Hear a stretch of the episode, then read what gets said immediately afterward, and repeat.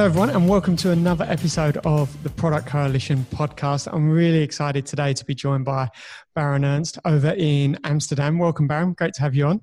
Thanks. Really looking forward to it. Today, we're going to be talking about your 15 years of experience and product tips going from Silicon Valley to, to Europe. So I'm really looking forward to working through um, some points there with you. Now, before we get started, for those listening, maybe for the first time, if you've just discovered the Product Coalition, welcome. We're a global product community with over 500,000 readers, 7,000 Slack members, and thousands of podcast listeners. You can head to members.productcoalition.com to test what you've learned from every one of the podcast episodes and find out more about the Product Coalition. So, Barron, I'm looking forward to this session. 15 years of experience from Silicon Valley to Europe. Um, and I know you've recently changed um, careers as, as, well. So, I'm really yeah. sort of keen to cover as, as, much as we can in the time we've got. Do you mind sharing with, with the audience, you know, what's, what's been your journey so far in, in product and, um, and talk us through that? Yeah, absolutely. Uh, so, so I didn't come to product sort of by design. It was uh, the the sort of role I, I, stumbled into sort of out of college. I was graduating from from UC Berkeley in the Bay Area and was looking at potential jobs and honestly was was mostly considering going to law school and then decided I didn't really want to do that and ended up applying for a bunch of jobs and ended up sort of randomly joining this rotational development program for sort of recent graduates at Intuit, which is a pretty large Silicon Valley company when I joined, had really no idea what product management was. All I knew was I was joining this fairly large, successful tech company, and I was going to spend two years figuring it out.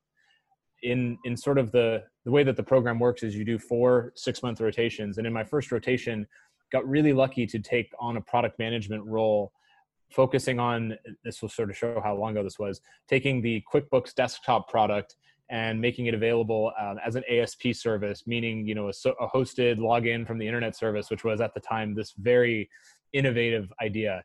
and even though that project overall ended up being kind of a bit of a failure, I got really excited about what what was cool about product management. You know, designing an offering, thinking about how to ship it to customers, doing the research and seeing why customers needed the product. I really enjoyed working with engineers, and it became this sort of thing that I really, really enjoyed. I spent the rest of that time in the rotational program doing rotations in marketing and in another one in product and then another few in like marketing and strategy and quickly realized product was what I really enjoyed. So, so ended up sort of sticking with that. Um, and so spent most of my time at Intuit building a product that was called Quicken Online, which was a personal finance web-based product. It was one of the one of the first web-based offerings that Intuit ever shipped, and we also built one of the first iPhone apps that the company ever ever shipped as well. Um, and then, you know, sort of stuck it out, built that built that product, and then ended up moving to IMVU after about four years, and and working on 3D virtual worlds. For for those who maybe haven't heard of IMVU, most people have definitely heard of Lean Startup. IMVU is the company that Eric Ries co-founded and sort of wrote a lot of the Lean Startup principles at before he sort of went off and did Lean Startup and all of that stuff. And so for me, it was really cool because I went from Intuit, which is a very classical product management organization, very much focused on talking to customers, understanding their needs, to IMVU, which was this very, very fast, ship things quickly, MVPs, you know, build measure learn type of type of environment. And so i got to sort of merge the very deep customer knowledge with a lot of speed a lot of knowledge a lot of web-based product management principles and a lot of data. And so it was a nice kind of one-two punch to start my my career at, uh, in product. And after that i worked at and sort of co-founded a, a startup with a few friends. The startup was called rewarder. It was a two-sided marketplace connecting people who had questions with people who could help them out effectively and got a lot of the i guess early stage experience of fundraising of building a small team trying to figure it out. I always say that you know we are the we we had the experience that i think 95 to 99% of startups have. We we raised money and we went out of business and we did everything we could to try to achieve product market fit. We couldn't solve it but at the same time it was so much intense learning for two years that you know I think was incredibly valuable long term in my career. Uh, after that, I spent sort of a year and a half running growth for One Kings Lane, which for those of your listeners who are maybe in Europe would have it's kind of the equivalent of Westwing in the United States. Uh, that was eventually acquired by Bed Bath and Beyond, and then I moved uh, to Europe to work at Naspers, which is a fairly large multinational investment company that was originally based out of South Africa, but that now is best known for owning 30% of Tencent, for running a lot of the largest classified sites, uh, and being an investor in a lot of the largest food delivery companies in the world. I, I joined there initially as sort of a product senior product expert consultant, senior director to jump from portfolio company to portfolio company and help them think through product and growth strategy. And then eventually ended up as the chief product officer for one of the portfolio companies called Showmax, which was the streaming video uh, company that they had built focused on Africa and also on Central and Eastern Europe. And so built sort of that product and that product team um, from scratch, which was great. Did that for nearly four years and was at Naspers overall for right around four years. And then spent the last year at booking.com as a director of product focusing on ski and beach. And I've just recently joined Zenly, which is a social network that is all about connecting you and your closest friends based on where you are on a map, understanding kind of what you're up to with your closest friends, and then having really exciting interactions between yourselves. We are a social network that is very much focused on keeping it small, keeping it local, keeping it amongst you and your close friends and family um, not selling data, not sharing data, basically doing it in a way where even though we are asking for lots of permissions, we we keep those permissions such that the user is always in control. The user can share their location and their information with who they want, and we're trying to build, I'd say, a differentiated type of social network from some of the big players that are out there. Ours is not about broadcasting to thousands or hundreds. It's about sharing critical context with you and your friends we are part of, of Snapchat. So Snapchat acquired Zenly about three years ago, but we're being run largely independently as, as its own sort of standalone product, which has been quite fun. I've been doing that for about three months. And kind of along the way, it's been product management across a lot of verticals, a lot of companies, a lot of roles for basically the last 15 years. Awesome, awesome. Um, so, so much in that. Um, yeah, I'm, I'm, so looking forward to this session. What, what was quite interesting where you just finished up um, over at Booking.com and headed over to Zenly. That, that, to me sounds a little bit like the Intuit to IMVU, going from somewhere big yes. um, to somewhere small. And um, I'm, I'm really keen to know. Like, it's been your first. You said three three months. So like first twelve weeks. What what have you had to go back to that you weren't doing at booking.com that you've had to recall um, while we're while it's still sort of fresh to you? Uh, that's a great question, and I, I, would say the there are a lot of parallels in in a number of senses. So if I think back to my Intuit experience, what I really loved about kind of Quicken Online when I was early on there was we were running in many ways as sort of a, a small kind of company uh, or a small startup type of organization inside of the larger Intuit inside of the larger Intuit company, right? What was great about that was we were a small team. There weren't a lot of established best practices within the organization for how you built a web-based product. For a lot of the team and a lot of the engineers, it was their first time transitioning from honestly writing like desktop code where they had been formerly Quicken engineers to writing web-based code and so because of that we were sort of this ragtag group of like let's just figure out how we're going to solve it. And then i think what happened in large part when i left intuit was the product was shipped it had sort of been adopted into this larger organization and a lot of the sort of the big company processes had started to kick in. And at that point in my career i was sort of like you know this isn't what i want to do quite yet. I'm more interested in being in the early stage and building and shipping and then learning about what it's like to get an offering out to users.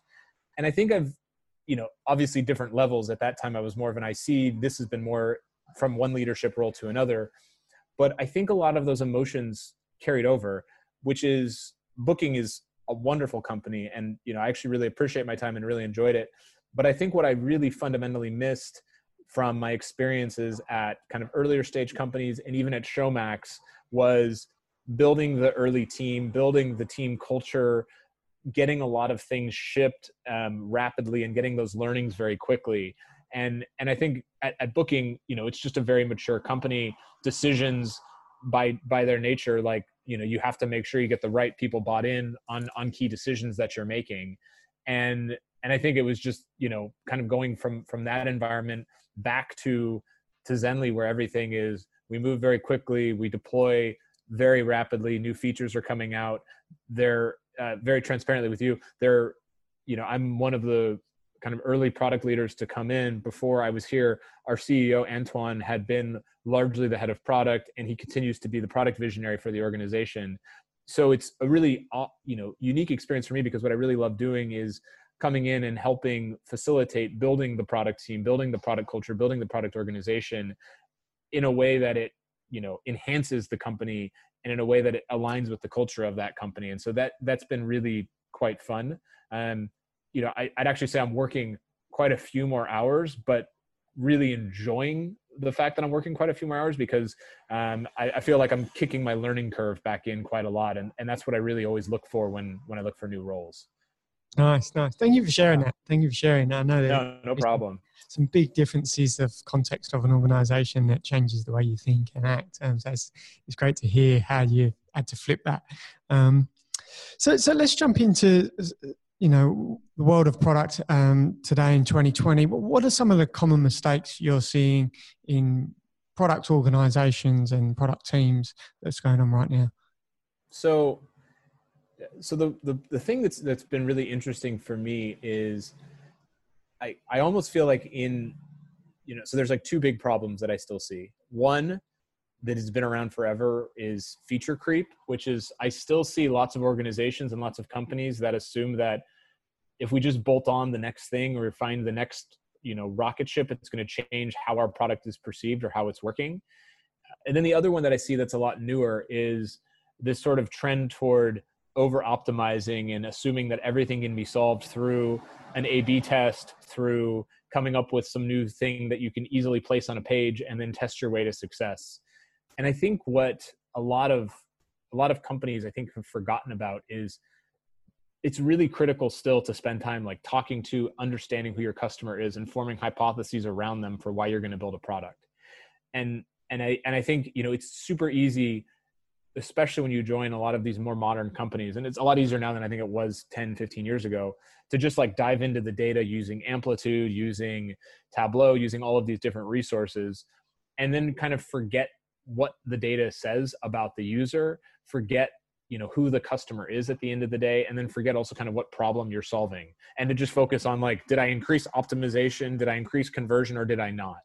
Um, and and and i think you know that works well when you're at scale when you have enough traffic when you know you can you have something that's already working but it's not enough of a strategy to run as a as a product organization long term. Product organization needs to balance a combination of how do we make some big longer term innovative bets and then when we start to have those bets start to pay off or when we find a feature that's doing incredibly well how do we then start to optimize that feature to squeeze the most potential growth out of it but what i often see is organizations are often really good at one of them or the other but they don't do a good job of combining both and the best product teams uh, do basically what what I think of as like an investment portfolio approach, right? You should have some things, maybe 20 or 30% that are high high return but low potential of payoff and some percentage of things maybe 60 or 70% where they're smaller bets you have a lot of chance that they're going to work but if you're only doing one or the other you're not maximizing your chance for success as a product organization and then secondarily if you're not talking to your users especially for those bigger longer term bets you're not going to be able to form good hypotheses about all sorts of bets. You're not going to understand what really motivates them and drives them to use your product. And and last of all, it's easy then I think to make decisions that might end up generating a lot of usage, but then also hurting your users in a negative way. Not to call out some of the other social networks, but I do think that that is where a lot of that behavior comes from. Is it, you know if you're optimizing for things like time on site, time spent on app, time spent on these other things, you sometimes forget what is the psychological toll that someone is paying what is the price that someone is paying and i always say that if you come back to talking to the customer at the end of the day it's always hard to forget those things because knowing who the user is and knowing what they care about really does matter when we as product managers are making critical decisions about what to build and how to build a product.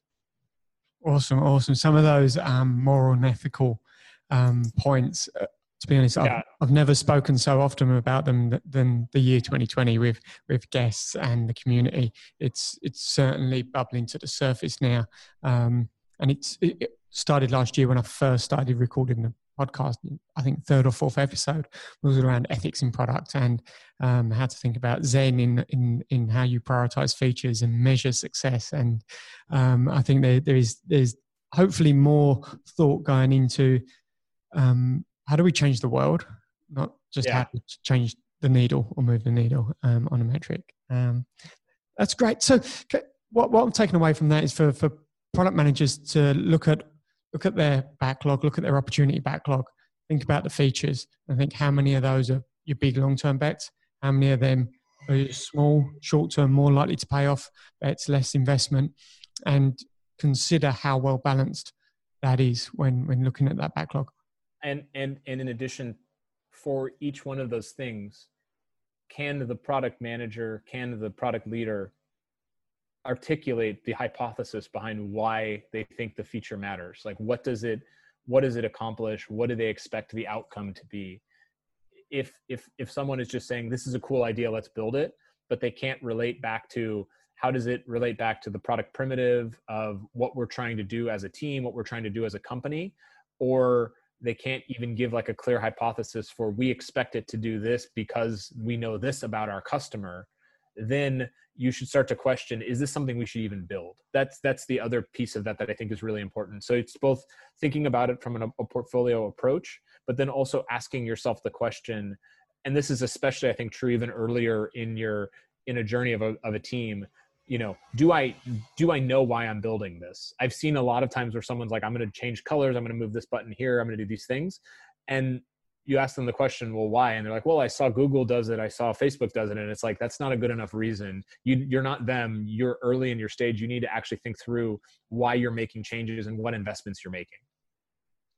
Nice nice. Um, so if, I'm, I'm taking away um, respect some of the design thinking some of the empathy building with customers and yeah. really understand their world um, not just the move fast and test fast um, approach but balance it with some some depth there um, can, i ask on, on a similar point to that um, sometimes when speaking to product managers on this type of topic they will talk about how the strategy doesn't clearly show at company level um, the direction they should go in with, with some of that more meaningful change in the world. What's your thoughts on how product people should try and influence strategy and, and push up, not just consume down? From it, from the company level, so, so to me, to me here here's you know let me give you kind of a quick framework for how I think about strategy, and it, it differs a lot company to company. So Zenly is Zenly is fairly unique. Zenly is largely a product company because we are shipping an app and that is our that is our main kind of output so in our case the the product strategy is the company strategy in in many ways uh, you know if we if if if i'm not aligned with what antoine wants to achieve from a business perspective we have some fairly large problems thankfully that's not the case but but you know in that in that scenario i think what it comes down to largely is having a good alignment between product leadership, product team, and then kind of CEO and overall CEO vision. And and the where I've seen that break down usually is a misalignment around expectations. So it's what I've usually seen in that situation is not that there's not a shared vision on what the, the company should do, but usually there's a there's a mismatch of shared vision of like what's actually possible and, and what's prioritized. So you know a lot of times i see it where the ceo has like the long list of all of the things that he or she would love to get built and the product team or the product owner doesn't do a good job of communicating back to them look i know you want these 15 things i can give you five let's sit down together and pick which five we're going to do and let's redo that exercise quarter by quarter to make sure that the things we are focusing on align most closely with the overall strategy that that approach I think is true everywhere, but especially critical within the context of a very product focused organization. When you expand it out to say, you know, a company like Booking or a, a company where it's it's a product that then leads to an in-person experience or that leads to something getting shipped. There are definitely going to be elements of that that are outside of the control of product in some ways. When i worked at one kings lane we of course didn't own the process of picking the furniture of picking what was going to be on sale every day of figuring out the supply chain of how things got shipped. But what we could have impact on was giving them the data around you know these these ceramic pots or these uh, we had these like flameless candles do incredibly well whenever we feature them in our emails versus these ottomans that you know a few people buy but they're not as important.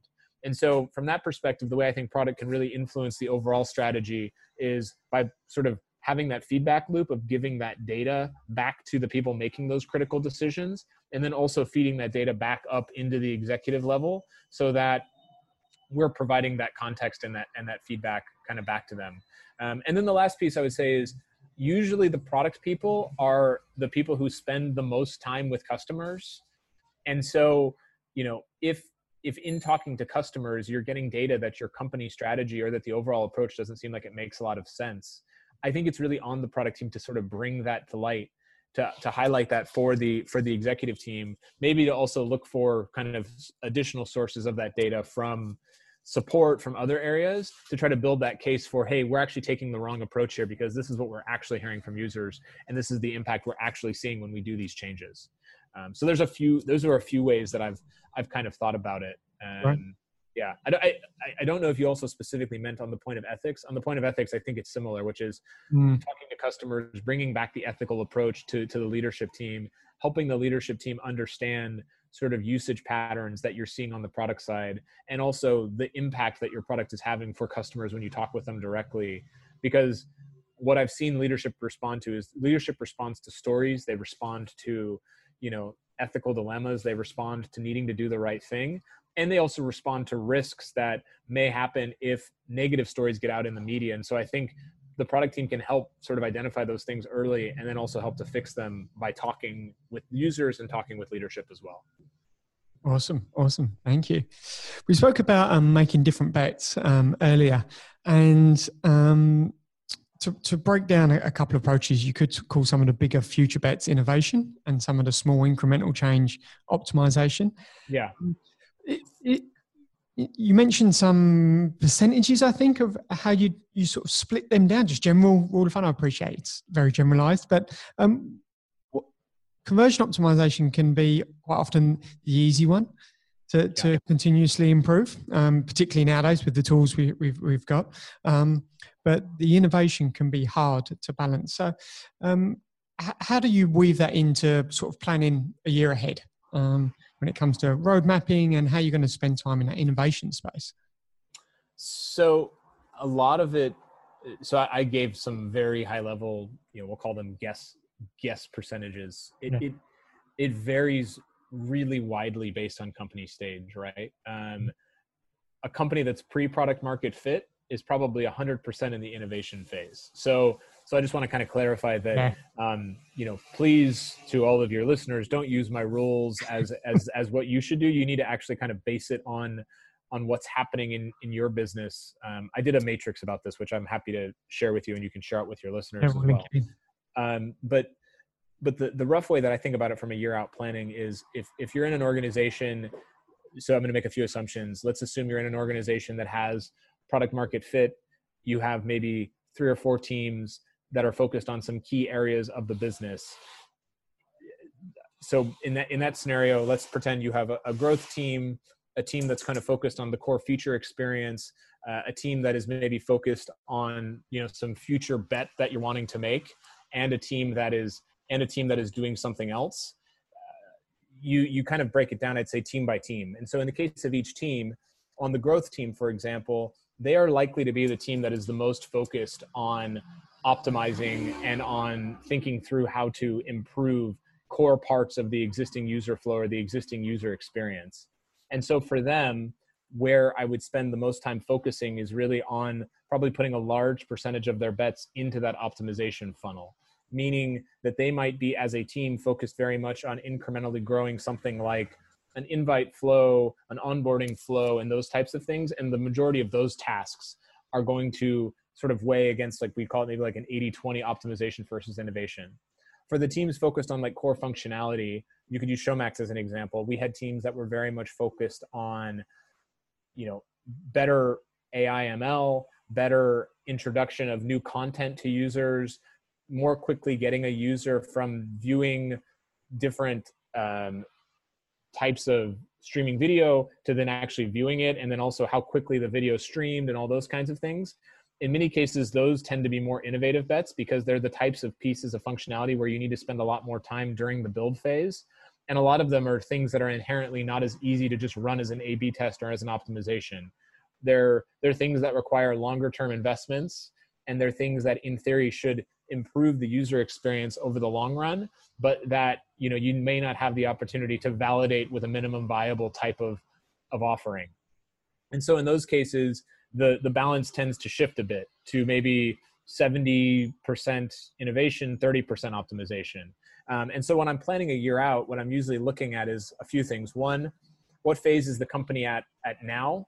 Two what, where do i want to be sort of a year from now? You know so if i'm if i'm here now in a year from now i want to grow the user base by x percentage and i also want to introduce say you know features or verticals around these particular areas that's usually then how i start to place the bets if the goal in the next year is just really like a, an optimized focus on growth probably there's going to be a lot of teams focused on optimizing key flows and then a few teams focused on building some new features that will enable that growth um, but on the flip side to my point earlier, if you're in a very product market fit phase, you may be 100% focused on innovation because your goal a year from now is to be at product market fit. And in that case, what you should really be focused on is talking to customers, innovating, and building that initial product to get to that product market fit. And then you can start the process of optimization. Right. Okay. Thank yeah. you. It's brilliant. It's brilliant um, breakdown. Thanks so much.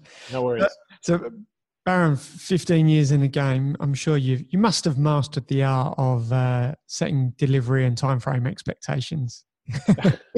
yeah, you know, you, you think you you think you you think you've gotten good at it, and then you always learn that there's a new there's a new thing that gets in your way, right? yeah.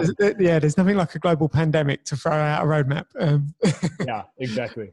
Um, so so do you mind telling me, you know, how do you go about setting expectations and aligning ability to deliver within certain timeframes? What does the conversation look like from you when chatting to the rest of the organization?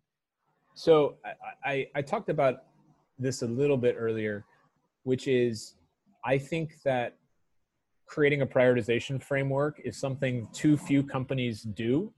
And and for me it's always it's always interesting because I you know I've joined a lot of companies and I always join and assume I'm like, oh well, they'll have a framework for how they prioritize work, um, and it, and it's shocking the amount of times that it, it hasn't been the case, and and so for me, the thing that really enables companies to hit timeframes and to to get things done within a deadline is is just good sort of project management in a sense. I, I've been saying for a long time.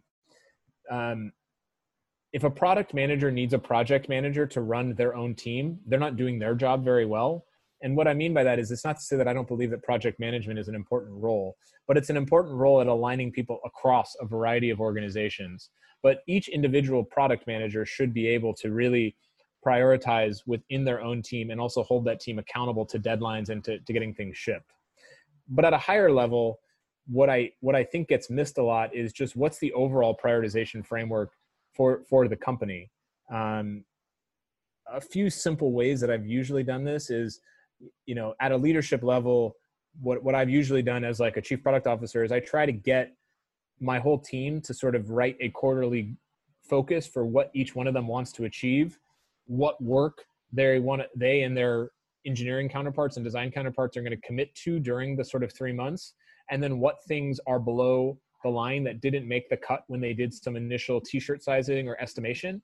And and if you do that kind of across the team where each one of your product owners has a clear set of KPIs or OKRs whatever you want to use and kind of a clear set of resources that will be available to them for the quarter most teams i think get in a rhythm where they're roughly able to estimate what they what they think they can accomplish and attempt to and try to commit to it. Um, and then i sort of use that as a as a way to, to elevate that overall sort of set of priorities and roadmap to the leadership team to say here's what at a high level product and engineering is committing to. Part of that's there's a, nuance that's really important. It has to be product and engineering and hopefully design. If it's product committing to something and then engineering saying we don't believe it it's never going to work. So it needs to be a joint effort um, and most preferably a three-way effort with with product and design and engineering. And and then the intent is when you have the sort of quarterly check-in with the leadership team the goal of it is to say what's the company goal for the quarter? How does that ladder to what we wanted to get to in a year and are we taking on the right tasks within this given quarter team by team that we feel good about it leading to that outcome? And if not the expectation of the leadership team is not to say well add six things to the list. It's to say okay well what is not on the list or what is below the line that we need to move above the line? What are the trade-offs that we need to start to make? Um, what i try not to do though is set an expectation that you can just add things because once you do that you usually set yourself up uh, for failure longer term.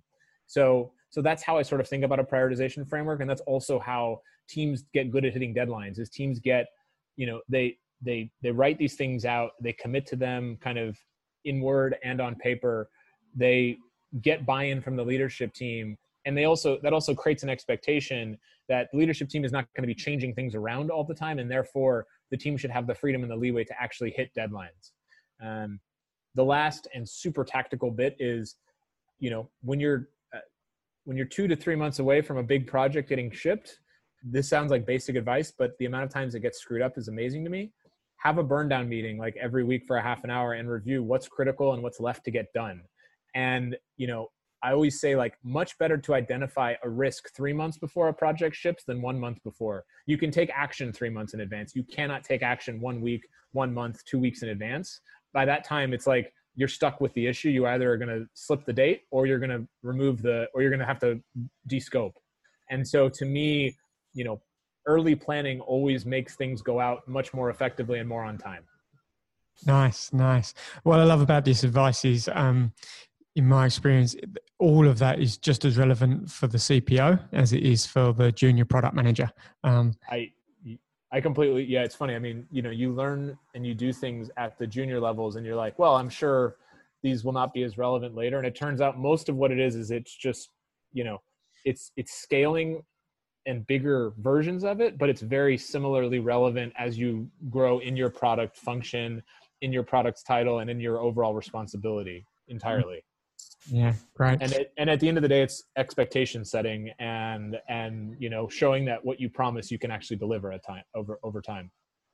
The other bit I'd, I'd add into um, what you was talking about there with regards to the quarter um, that uh, earlier on in my career was was always an afterthought or not thought about early enough when you talk about planning is what's going to happen when it's shipped and what are you doing in the quarter before yeah. to inform the customer success team, product marketing, uh, and aligning and preparing for launch, not the sprint that you've realized it's going to go, you're going to be able to push the button on it, but actually exactly. at the start of the quarter when OKR planning or KPI planning, etc. And um, don't forget about actually turning it on and all of the success needed around that to, to make it happen.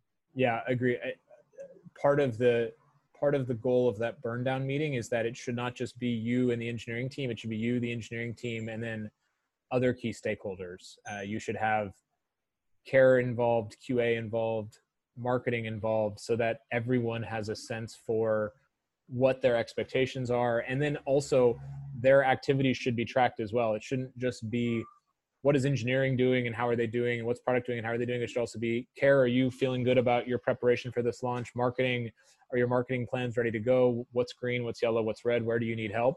And it's also what's nice about that is as a product person you grow your skills from just product to also being more general management type of capabilities in that context. So you start to think not just about what's the product launch but about what's the product launch and what are the implications for other parts of the business of the organization and and then you also start to get a deeper understanding of what's required for marketing what's required for support um, and then you know as people grow in their career those are skills you can take with you as you grow as well nice nice awesome i've really enjoyed chatting Barron. this has been an awesome session thank you so much no no problem jay really happy to do it It's absolute pleasure. Um, please take care of yourself in, in Amsterdam. Good luck with the move. I know you're heading to, to France soon as well, you mentioned earlier. So um, all the best for that. Thank you so much and uh, really appreciate it. And have a, have a great day. Cheers, mate. For those listening in, hope you've enjoyed that episode um, with myself and Barron. I certainly have. If you want to um, hear more podcasts from the Product Coalition, um, you can look up Product Coalition in your favorite podcast player, or you can head over to members.productcoalition.com to find out all about the Product Coalition as an online community, including what we do for some of the lowest um, lowest economies in, in the world and trying to bring product people into uh, into the space there. For now, that's all from me. Thanks very much.